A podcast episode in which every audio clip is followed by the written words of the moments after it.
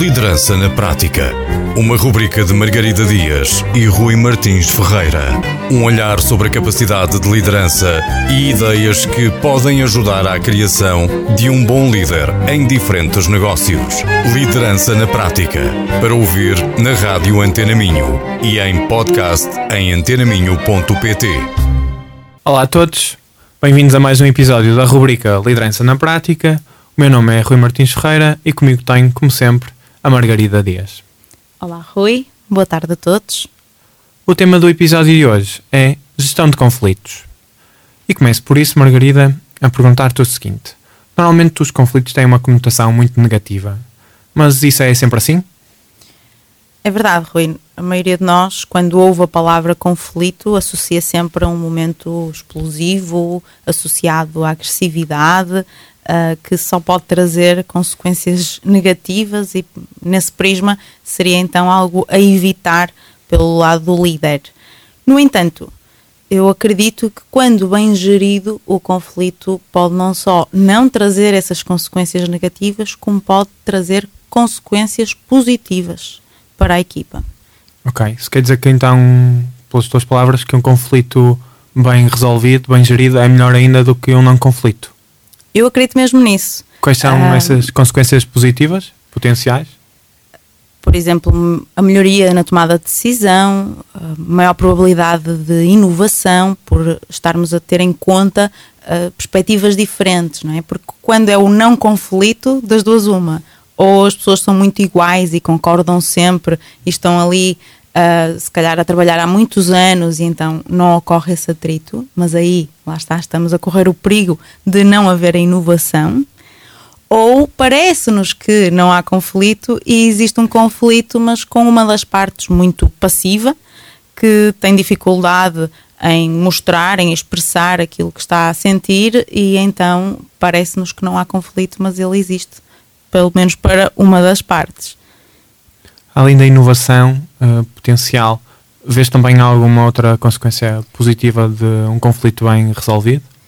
Sim, o aumento, por exemplo, a melhoria, melhor dizendo, da relação entre as pessoas que fazem parte desse conflito. Quando ele é bem gerido, em vez de, desse atrito aumentar, não é?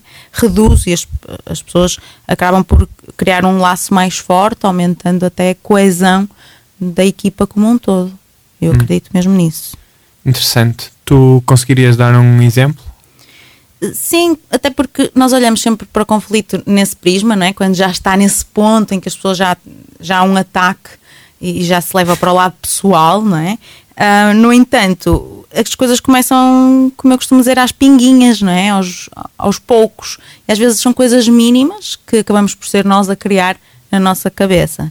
Tu pediste-me um exemplo. Há uns tempos ouvi um líder uh, a contar que tinha um... um funcionário que estava a trabalhar remotamente e na equipa deles eles têm uma regra que é dentro de um intervalo de tempo pode cada um escolher o seu horário. E então o horário que esse funcionário escolheu foi uh, com o horário de saída às cinco da tarde. E entretanto um, um, um outro colega pediu para fazer uma tarefa por volta das cinco menos dez. Isto tudo por escrito. Né? Estava até registado por escrito e acho que recebeu uma resposta mais torta. Nada de especial, não era nada um, que fosse uma falta de respeito. Da pessoa, da pessoa que ia ser às cinco, não é? Exatamente, ou seja, a resposta foi algo como tem que ser agora, não pode ficar para amanhã, não foi assim nada de especial, uhum. Mas o líder apercebeu-se, já conhece bem esta pessoa e sabe que não é a resposta habitual e então foi falar com ele e perguntar-lhe o que é que se tinha passado para ter dado essa resposta, e ele disse que ficou chateado porque sentiu uma falta de respeito p- pela colega que lhe pediu uma tarefa dez minutos antes do horário dele de saída. O líder, eu acho que teve uma reação interessante, no sentido em que o ajudou a perceber, a criar ali uma empatia para com a colega, um, de forma a, a sentir que realmente ela poderia nem saber qual é o horário uh, dele, e então não ter sido com, esse, com essa intenção, não é? Um, e logo aí gera uma tolerância maior e também ajudou aqui a, a perceber outros pontos que poderiam melhorar como equipa. Então por que não tornar mais visível qual é o horário de cada um para haver esse cuidado extra, para que cada um tenha essa possibilidade de saber se vai pedir a alguém alguma coisa dez minutos antes da pessoa sair. De outra forma, também acendeu ali outro alerta. O líder apercebeu-se que este funcionário tinha entrado para a equipa em tempo de pandemia, ou seja, estas duas pessoas nunca se tinham cruzado presencialmente. Ele percebeu que, obviamente, isto faz diferença nas relações interpessoais dentro da equipa e tratou de promover, quando foi possível, um encontro presencial entre os dois. Ou seja, esta história pode parecer, oh, oh Margarida, isto não é um conflito, não é? Isto foi assim uma... Mas eu acredito muito que os conflitos começam assim e que se não há uma atenção... Claro que se as duas pessoas já tivessem uma comunicação muito assertiva, podia-se ficar resolvido entre os dois, sem o líder ter que intervir, não é? Ou seja, se este funcionário tivesse dito, olha, eu faço, mas para a próxima tenta estar mais atenta porque o meu horário de saída é às cinco. Ficava resolvido nesse momento, não é? Um, no entanto, há esta necessidade do líder não partir do pressuposto que as pessoas comunicam à partida, obviamente, tudo aquilo que estão a sentir uns com os outros, depende das relações também que têm, então tem que ser este guia uh, e a ir ajudando logo nestes primeiros momentos para não deixar chegar àquele nível mais agressivo que nós todos associamos ao conflito. Eu acho que esse é um bom exemplo, porque às vezes são essas pequenas coisas que acontecem mais frequentemente, uh, diariamente, que depois transbordam o copo, como às vezes estavas a falar, e pelo menos ou, se não transbordarem o copo, causam alguma erosão nas relações que, consequentemente, no futuro vão fazer esse transbordo. E falaste do papel do líder, ele estava atento, viu a mensagem, entrou em ação, mas como é que o líder pode pôr esse processo a funcionar bem e evitar mal-entendidos piores, como aconteceu no caso em que referiste? Bem, no fundo, para além de estar atento a estes sinais, não é? Estas uh, formas de responder... que para isso é necessário conhecer bem cada uma das pessoas que faz parte da equipa, que é para conseguir identificar, foi uma resposta ligeiramente diferente. Estar atento àquelas pessoas que considera que sejam mais passivas, porque essas então, por mais que se puxe, é difícil perceber o, o que estão a sentir e o quanto podem estar incomodadas, e às vezes pode haver até uma relação de bullying, por uh, subtil que seja, e, e o líder não, ter, não se aperceber por não estar com esta atenção nesse sentido. Um, acredito muito que o promover a linguagem o mais assertiva possível, esta comunicação assertiva, dando o exemplo, sendo ele também assertivo, uh, seriam uh, práticas que permitiriam no dia-a-dia ir uh, tornando os conflitos mais positivos do que negativos. Sem dúvida. Achas que... Houve um livro que eu li há pouco tempo que se chama Tribal Leadership, fala muito que o líder deve promover tríades com, um, com os colaboradores, ou seja, existe muito a relação de colaborador-líder uh, e existe a, essa relação pessoal, mas eles no livro referem que deve, ser, deve fazer parte do trabalho do líder também promover a interação entre os colaboradores, para que depois essa relação se aprofunde e depois potenciais conflitos como aquele que referiste, portanto, uma determinada pessoa já conhece como é que, já conhece o horário, já sabe como é que outra pessoa responde e esse, esse conhecimento ajuda a relação a, a estar mais próxima e, e não haver potencial para esses conflitos escalarem. Exatamente, até porque são as pessoas com quem nós passamos a maioria do tempo, mesmo que seja remotamente, não é? Temos que comunicar com elas. Os líderes que conseguem perceber que quanto maior confiança houver entre as pessoas, e não só nele como líder e dele para a equipa, mais facilmente as coisas fluem uh, sem que ninguém esteja com o pensamento em prejudicar outra pessoa ou defender-se. Às vezes não precisamos de ir tão longe quanto prejudicar outro, mas às vezes podemos estar ali numa uh, situação de, de defesa que nos impede de estarmos a dar o nosso melhor, de estarmos uh, plenos no nosso dia-a-dia de trabalho. Sim, já estamos focado quase mais na política do que provavelmente em fazer o trabalho. Exatamente. Falamos uh, nesse, potencial conf- nesse potencial conflito, ou se quiseres foi um conflito reduzido, mas naqueles conflitos mais acentuados, que é talvez aqueles em que nós tínhamos uh, ideia, como é que o, um líder uh, deve gerir esse conflito, quando já, já, o, já o copo transbordou? Ou seja, queres dizer quando numa situação em que há ali, imaginemos, um desacordo até em reunião e, e de repente uma diferença de ideias passa a ser um ataque pessoal, que começamos a perceber, obviamente até que é fácil percebermos que o, o assunto às vezes muda e fala-se de coisas do passado, há ali acusações, um, e, e, e nesse sentido o, o líder deve procurar então, em primeiro lugar, terminar com aquilo o mais rápido possível, com esse momento em si, ou seja, não permitir que as pessoas digam coisas que depois se possam vir a arrepender, seja uma reunião terminá-la ou se houver essa possibilidade de passar para os pontos seguintes, às vezes nem isso é possível, e depois diria reunir individualmente com cada, um, com cada uma das partes que, que fazem parte desse, desse conflito. Nessa reunião é importante o líder ter a noção que tem que estar a ouvir verdadeiramente, a tentar compreender, porque é muito fácil, nós somos humanos, não é? Os líderes são humanos e podemos ter uma tendência a concordar mais com um do que com o outro, e aqui o líder não tem esse papel de dar, de estar a ver se aquela pessoa está a dizer a verdade ou se tem mais razão. O ouvir aqui é a compreender de onde veio aquela reação, esta preocupação, ou o que quer que seja. E procurar ajudar a pessoa, lá está, com perguntas, a ter uma comunicação mais assertiva, preferencialmente a escrever aquilo que, que sentiu, o que é que despoltou esse sentimento, que comportamentos é que teve, quais é que se arrepende, quais é que não se arrepende, quais são os seus argumentos para aquela discussão, aquele assunto em si, uh, isto para ambas as partes, não é? Com o objetivo de depois juntá-las. Preparar também essa pessoa não só para escrever, mas também para ouvir o que a outra pessoa também já preparou, não é? Porquê que tu achas que escrever é uma boa forma de gerir esses conflitos? Ajuda-nos a ficar mais claros, não é? E com as perguntas certas, ou seja, uma coisa é eu dizer, escreve o que para ti aconteceu, e eu vou escrever a minha história. Aí é quase igual a dizer, mas escrito, se cá temos um cuidado diferente, não é? Só aí já ajuda. Mas se o líder der ali uma orientação, ok, escreve os factos, tenta não introduzir nada do que é um pressuposto da tua parte. Singe-te aos factos.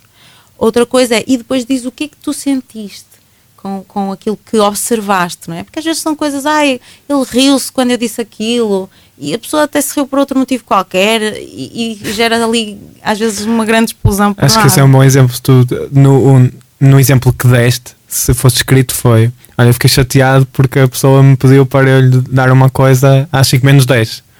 Se, Só aí, exatamente. Esvazia logo o valor todo desse potencial conflito. Mas acho que isso faz-me lembrar também o meu, as minhas aulas de secundário, com a, quando dávamos Fernando Pessoa, e no, no poema Autopsicografia, ou que o poema diz, poeta é um fingidor, finge tão completamente que chega a fingir que é a dor, a dor que deveras sente. E a minha professora, quando nós interpretámos esse poema, referia que o Fernando Pessoa diz que o poeta é um fingidor, porque na altura em que ele está a escrever, ele já não está a sentir. Portanto, esvazia a emoção totalmente, e daí ser um fingidor relativamente à dor que deveras sente.